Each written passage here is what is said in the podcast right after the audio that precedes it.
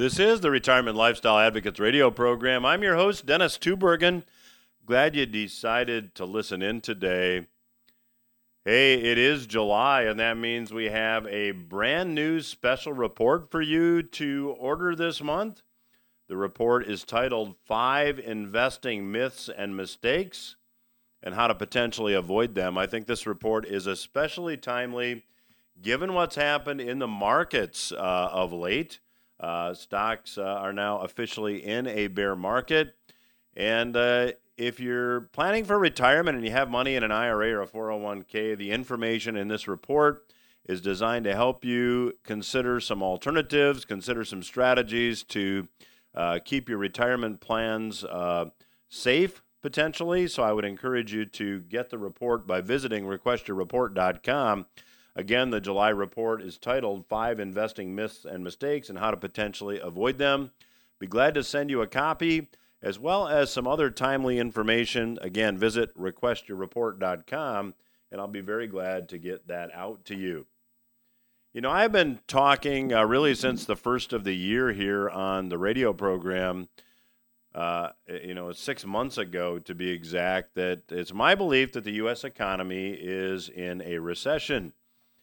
Turns out now that after several revisions that I may have been correct. There was an article published June 29 in MarketWatch. It was written by Jeffrey Bartish. And I want to give you just a little bit from the article. Quote, "The first quarter is in the books. The economy shrank at a 1.6% annual pace based on the final update. And the second quarter isn't looking all that great either. The contraction in gross domestic product, the official scorecard for the economy, was the first since the onset of the pandemic in 2020. So what's happened is now that we've got all the revisions in, it's official that the economy shrank in the first quarter. Now, you don't have to really be an economist to figure out why. Consumer spending was down in the first quarter, largely due to the fact that inflation is consuming a lot of the discretionary income of consumers. The U.S. economy is dependent more than 70% on consumer spending to have a healthy economy. So when consumer spending, which is the chief driver or the chief engine of the economy, pulls back, you have a recession. Now, I talked about this on my weekly headline roundup webinar that I do every Monday live at noon. And if you'd like to visit retirementlifestyleadvocates.com, we post that webinar there as well. But on the webinar, I talked about an article written by Graham Summers of Gains, Pains, and Capital. And he said this. He said the U.S. is in recession. He agrees with me. A recession is not coming, he writes. It's already here. I know it. You know it. Just look around you. Yes, restaurants and airports are packed, but demand for both dining out and travel are pent up after 2 years of lockdowns. These parts of the economy don't represent real demand. They represent people desperate to return to some semblance of normalcy and burning through their savings and racking up credit card debt to do so. Now, I reported here on the program that from February of 2022 to March of 2022, credit card debt doubled. So if you want a clue as to how the average consumer is dealing with inflation, you need only look at that statistic. The savings rate, which was over 30% when government stimulus checks were hitting mailboxes a couple years ago, is now almost non-existent, and credit card debt is climbing at an alarmingly fast rate. That tells you the state of the average consumer, and again, the U.S. economy is more than 70% dependent on consumer spending for economic growth. Now, back to this article that was written by Graham Summers. He said, everything else, And remember, he was talking about travel and restaurants, but he said everything else is imploding, and it has been for months. And he pointed out by sharing a chart of Walmart stock that Walmart stock has been in a solid uptrend really since early 2016. But now that we have a bear market in stocks, that uptrend has been broken. Amazon, the largest online retailer in the country, has its stock in an uptrend from mid-2015 to the present, but that uptrend line has now been broken to the downside. So because of inflation, in my view, we have consumer spending now drying up, and I believe that even though the Fed is saying they want to have a soft economic landing, would be getting inflation under control and avoiding recession. I believe that it is too late for that. I think the recession is here. And I think we will have a hard landing. Stefan Gleason of Money Metals Exchange agrees with me.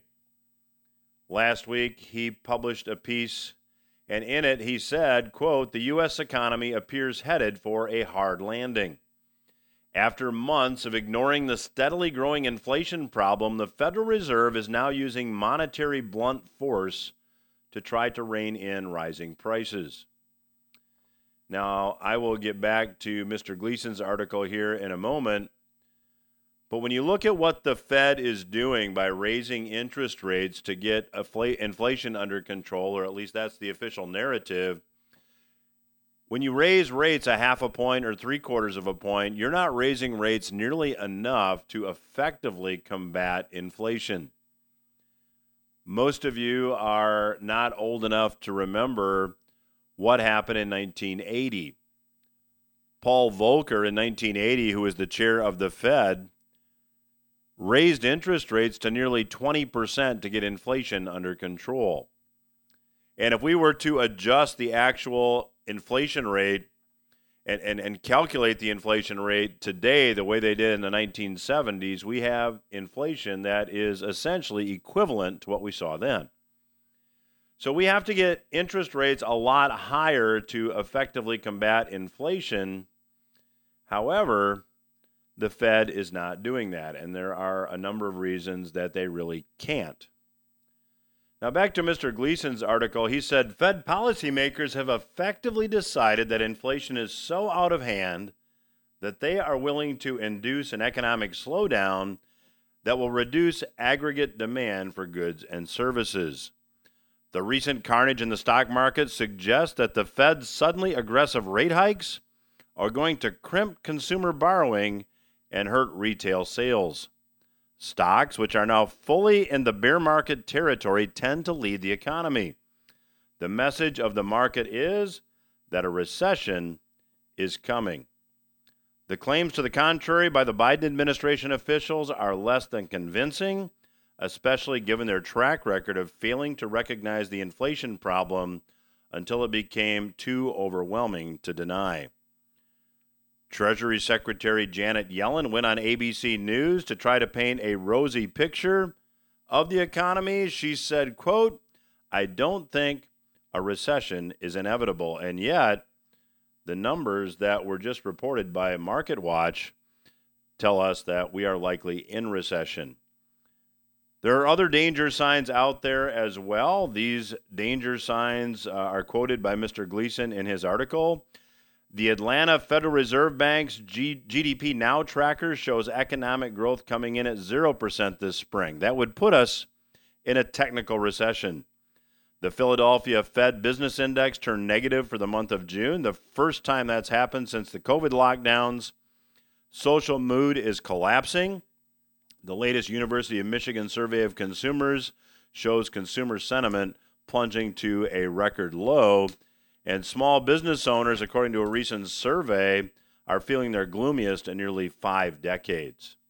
So I believe that we are going into a recession. I believe that we are in a recession now. I believe that traditional investing moving ahead may let you down, and I would like to invite you to get some more information by requesting our July special report titled 5 Investing Myths and Mistakes and How to Potentially Avoid Them. All you need to do to get your copy of the report is visit requestyourreport.com. I'll be glad to send you a copy. I'll be back after these words with my special guest this week, Mr. John Rubino. Welcome back to RLA Radio. I'm your host, Dennis Tubbergen. Joining me once again on today's program is returning guest, Mr. John Rubino. Many of you who are longtime listeners recognize John as the founder of DollarCollapse.com, a source that I go to often. There is a breaking news section on the site that is updated constantly. Great place to go check out some headlines. So, John, welcome back to the program. Hey, Dennis. Thanks for having me back on. So, John, the big story, I think, economically speaking, is inflation. And when you look at how the narrative has changed over the past couple of years, it's gone from inflation being transitory to persistent to now, I believe, uncomfortably high inflation for an indefinite period was Janet Yellen's latest comment. So, where do you see inflation going from this point? Well, Dennis, we're at a really interesting point in this particular cycle because 6 months from now, inflation could be raging. It could be higher than it is now, or it could be zero. We could be back in deflation because you've got some very powerful forces pointing in each of those directions. On the inflationary side, we've got food shortages all around the world, where a lot of things have happened, weather-wise and geopolitically and with supply chains because of the pandemic, to interfere with a lot of harvests and a lot of food processing. And it's going to lead to much higher prices in the next year and probably a lot of political unrest around the world as people can't feed their families. So that's baked into the inflation cake pretty much. And then same thing with energy. There is just not enough oil and coal and natural gas available to satisfy the projected needs for the year ahead. So it's highly possible that energy prices will be way up next year, too. Put those two together and you probably have higher overall inflation going forward.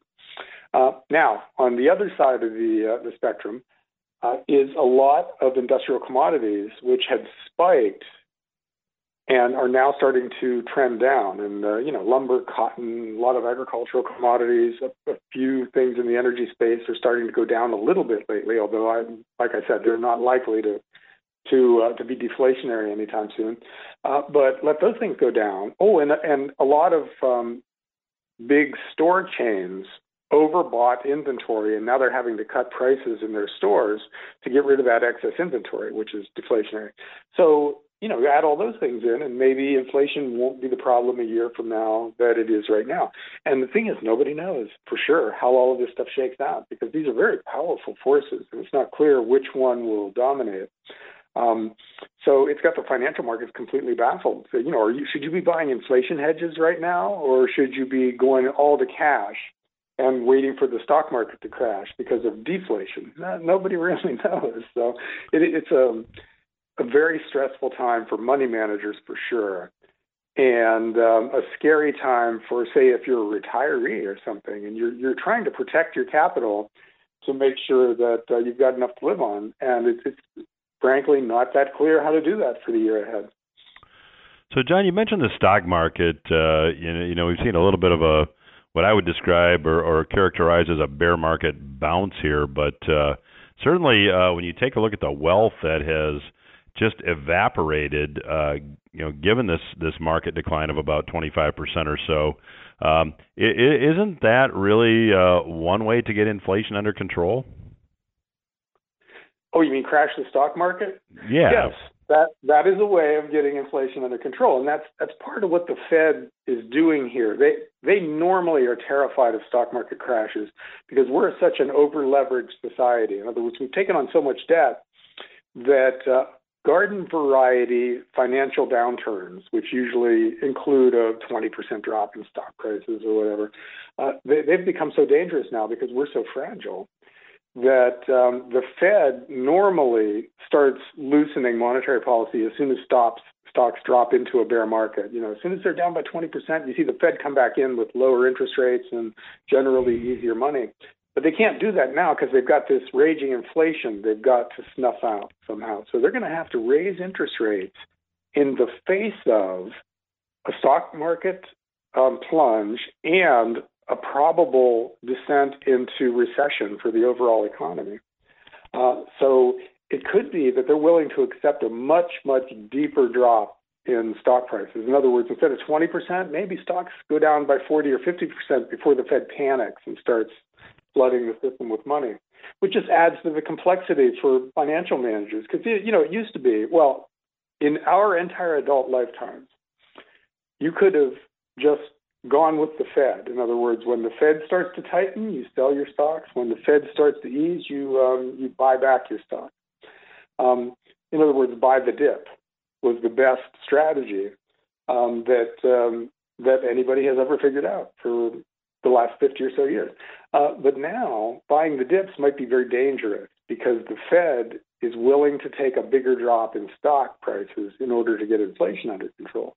So, you know, it used to be buy stocks when they're down by 20% overall and ride them back up. Well, now you might buy them when they're down 20% like today and have them go down another 20 or 30 or 40 or 50% from where you bought them.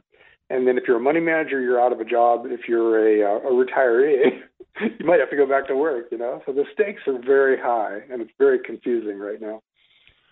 Well, if you're just joining us, my guest today is Mr. John Rubino. He is the founder of DollarCollapse.com. I would encourage you to check out the website. And John, you said something in that last segment, after that last question, that the Fed will at some point perhaps start to ease again. They'll start to engage in quantitative easing. Isn't at some point, John, given the amount of debt that exists, given how deep this deflationary cycle could potentially go, I mean, isn't it almost inevitable? I guess I see that it is, that the Fed will at some point here reverse course? Oh, absolutely. Because a serious economic downturn will completely blow up the global financial system and the global economy because people have borrowed so much money. What happens is if the economy shrinks by, let's say, 3%, then there are a lot of people out there who borrowed money on the assumption of continued economic growth who will be bankrupted. They won't be able to pay their bills, and then their creditors will also be bankrupted. So you get the risk of a cascading failure. Now, the more the economy shrinks, the more people fall into the category of that first guy who goes bankrupt and makes everybody else go bankrupt. So there's a limit to how much shrinkage the Fed is going to be able to tolerate, no matter what inflation is doing, because the alternative to, say, 6, 7, 8% inflation, if it's a 1930-style depression with unemployment of 30% and chaos everywhere you look, the incumbent politicians being thrown out of office, nobody who's in power right now will accept the deflationary crash scenario because it's so much worse than inflation. So they're trying to snuff out inflation now, but if it comes down to a choice between a horrendous crash and high single-digit inflation, they will accept the inflation.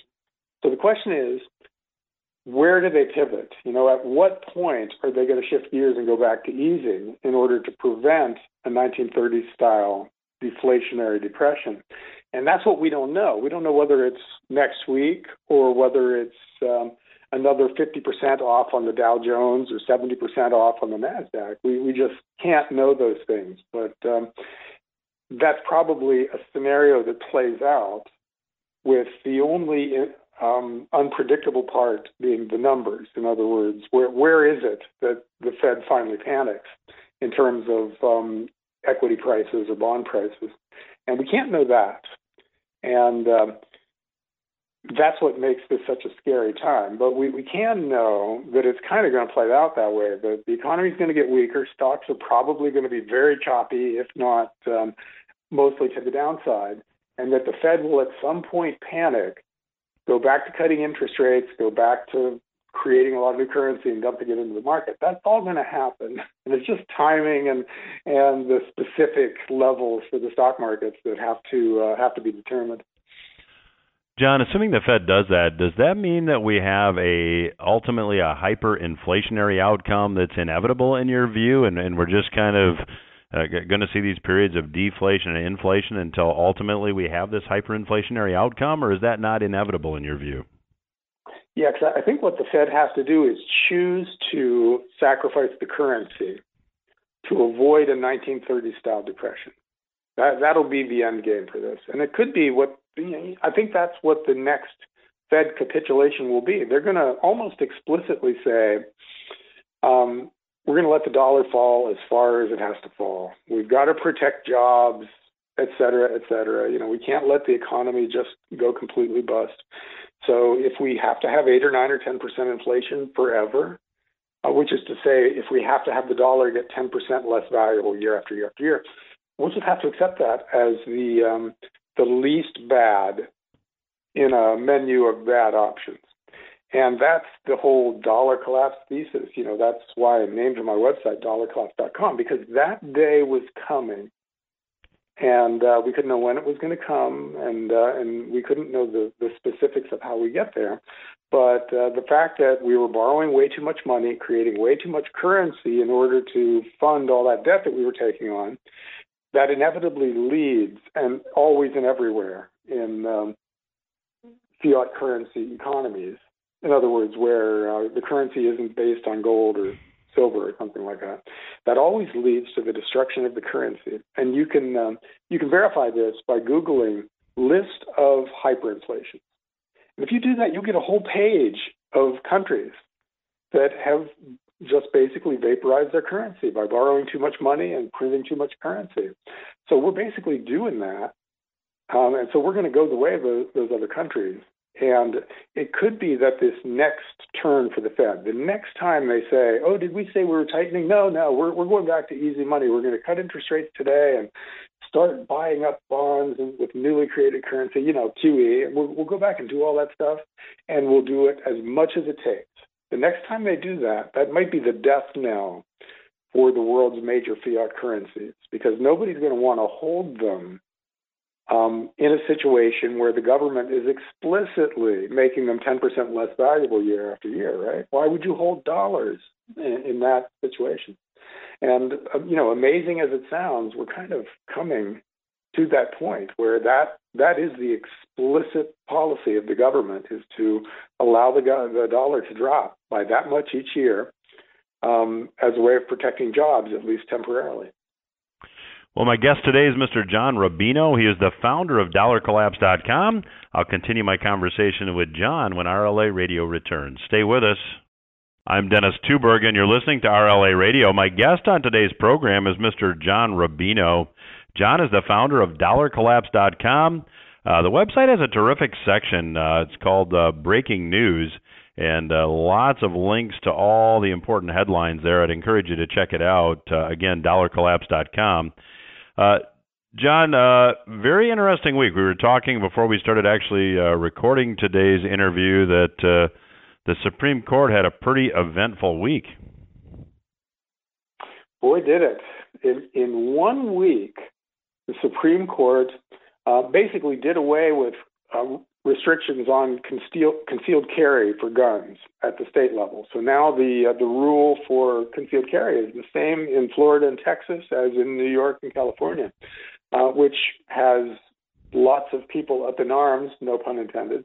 And that's going to be a pretty big story going forward. It also ruled on a church and state issue, which is always a hot topic, and it ruled that a football coach is allowed to pray on the field of a football game if he wants to, and that's not an establishment of a state religion or anything, which also has means a lot to a lot of people. But the big one was that the Supreme Court overruled Roe versus Wade, which is a 50-year-old ruling which made abortion legal in every American state. And the new court ruled that the old ruling was flawed on a lot of levels because, in the opinion of today's justices, the previous justices just made up abortion as part of the Constitution out of thin air. You know, there's nowhere in the Constitution that mentions abortion, and they inferred it from the fact that we have an inferred right to privacy in the Constitution. So it was always a big issue on a lot of different levels, and now they've thrown abortion back to the states, which means that each state gets to decide how it wants to handle it, whether it wants to completely ban abortion or make it completely legal. And I think you can make a reasonable case that that's where it should have always been. You know, no other country in the world has a constitutional right to an abortion. They all worked it out legislatively.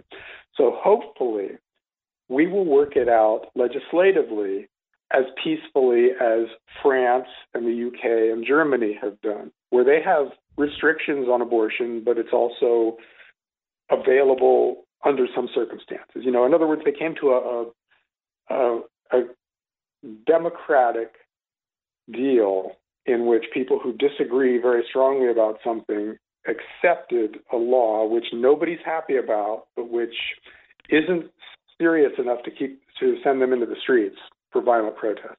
And I think in a lot of cases with democracies, that kind of compromise is really the best you can hope for.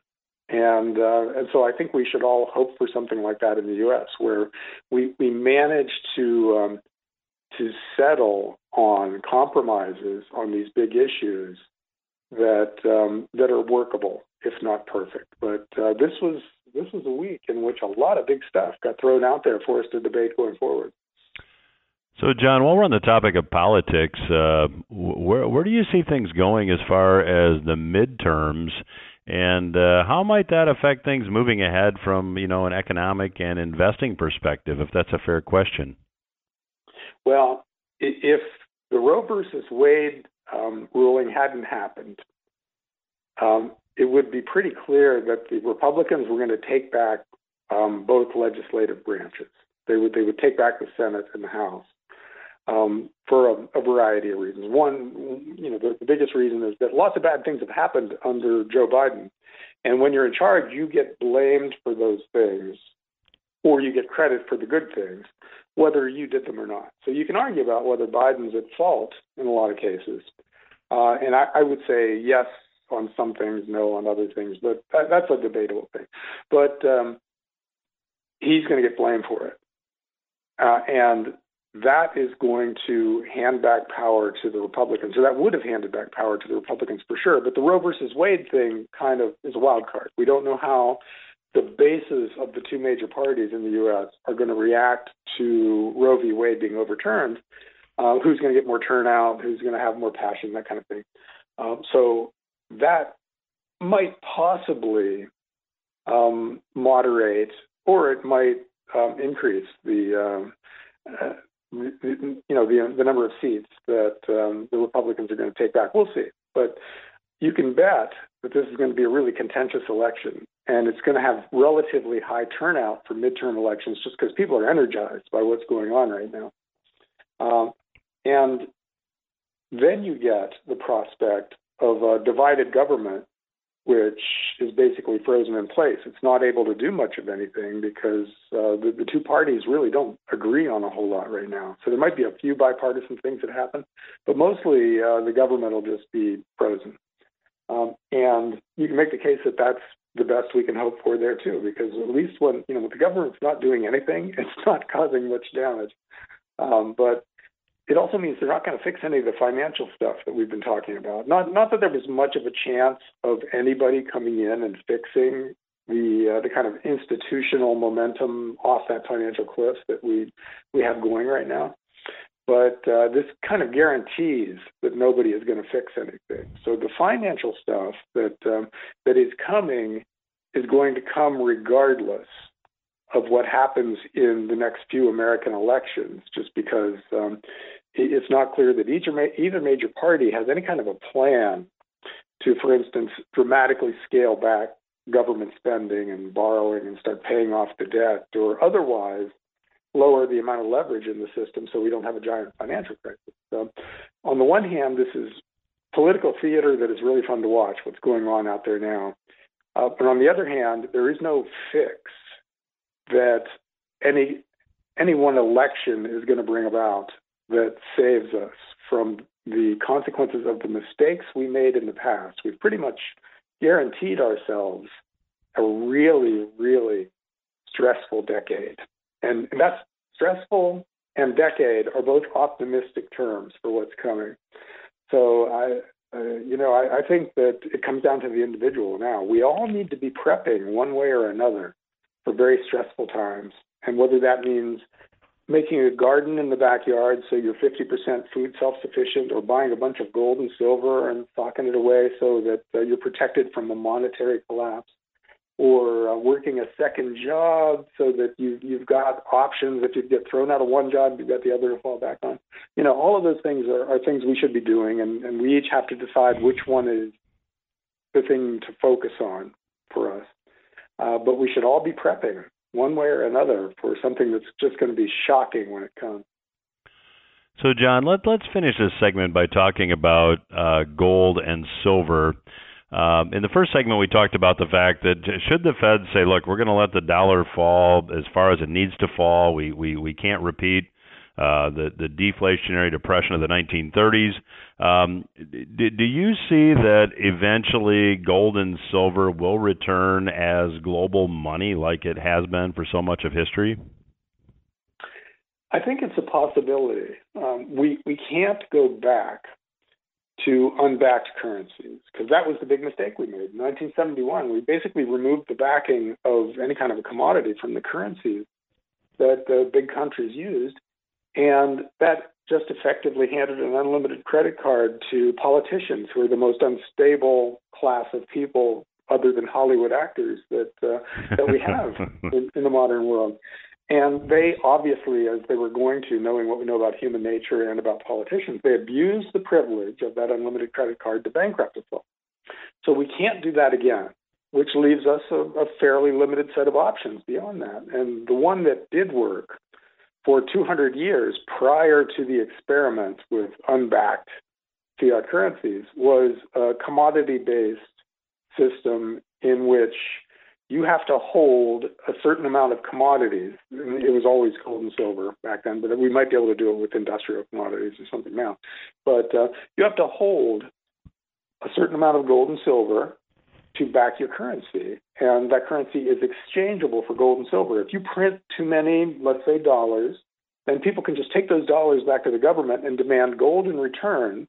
The government has to give that gold to people, and then it has less backing for its currency, which means it has to shrink the money supply because it's got to back its currency, say 40% with those commodities. And that controls the increase in money in the system. That's what we don't have now. We can create as much new currency as we want to, and we have to go back to some kind of control that's external to the government, because the government can't make these decisions, or they will do what they've been doing for the last 70 years. They'll just cheat.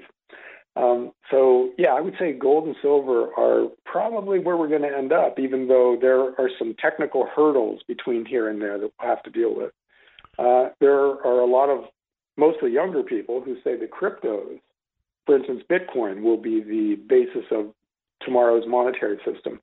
And I would say cryptocurrencies have to develop a more stable trading pattern before that's probably going to be the case, but we'll see. You know, it's going to be a period of competition in the monetary world where the fiat currencies fail and we try out other things, and we'll just see what the marketplace decides. I suspect it'll be gold and silver. It could possibly be cryptos, and it could possibly be some other kind of a commodity-based system where, you have this much oil, for instance, and you use that to back your currency. That's got some problems, but we could try something like that. So we'll see. But the important point from all this is that we'll go back to something, or we'll go forward to something that ties the government's hands as far as money creation. We will no longer allow governments to create as much new currency as they want to and borrow as much money as they want to. That is the thing that's going to have to end when this whole system breaks down. Well, my guest today has been Mr. John Rubino. John is the founder of DollarCollapse.com. I'd encourage you to check it out. John, always a pleasure to catch up with you, and the listeners always enjoy it when you're on the program. So thank you for joining us today, and I'd love to have you back down the road. Thanks, Dennis. I look forward to it. I will return after these words. This is the Retirement Lifestyle Advocates radio program. I'm your host, Dennis Tubbergen. Glad you're listening in today, and thanks once again to my special guest this week, Mr. John Rubino, for joining me on today's program and offering his perspective as well. If you're just tuning in, I'd like to invite you to get our July special report. It's the first week this report is being made available. The report is titled 5 Investing Myths and Mistakes and How to Potentially Avoid Them. If you're dreaming of a comfortable, stress-free retirement, the first part of 2022 may have made you alter your dreams a bit, may have made you adjust your goals a bit. If that's you, I'd like to invite you to get this report. It's absolutely free, and it's available by visiting requestyourreport.com. And the report will give you 5 investing myths and mistakes that people are really prone to make in an environment like this. So I hope you'll get the report. I hope you'll read it, and I think you'll enjoy the perspective that it offers.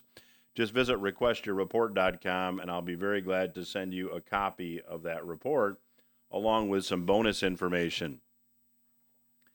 Some of you are familiar with the name Kathy Wood. Kathy Wood is the manager of the ARK Fund. The ARK Fund, I mentioned on the program several months ago, the ARK Fund is really a fund that looks at technology companies or companies that are innovating in certain ways. Some of these companies, as we discussed on the prior program, have never made a profit, and we're actually returning to a time frame that investing fundamentals are now, once again, I believe, taking over. Well, Kathy Wood came out, and this is an article from Zero Hedge, and this past week admitted that she got inflation wrong. Janet Yellen did as well to a certain extent, although as I talked about in the first segment, Ms. Yellen said that she doesn't believe a recession is inevitable, a statement that I would very much disagree with. Well, Kathy Wood came out and said that she was wrong on inflation.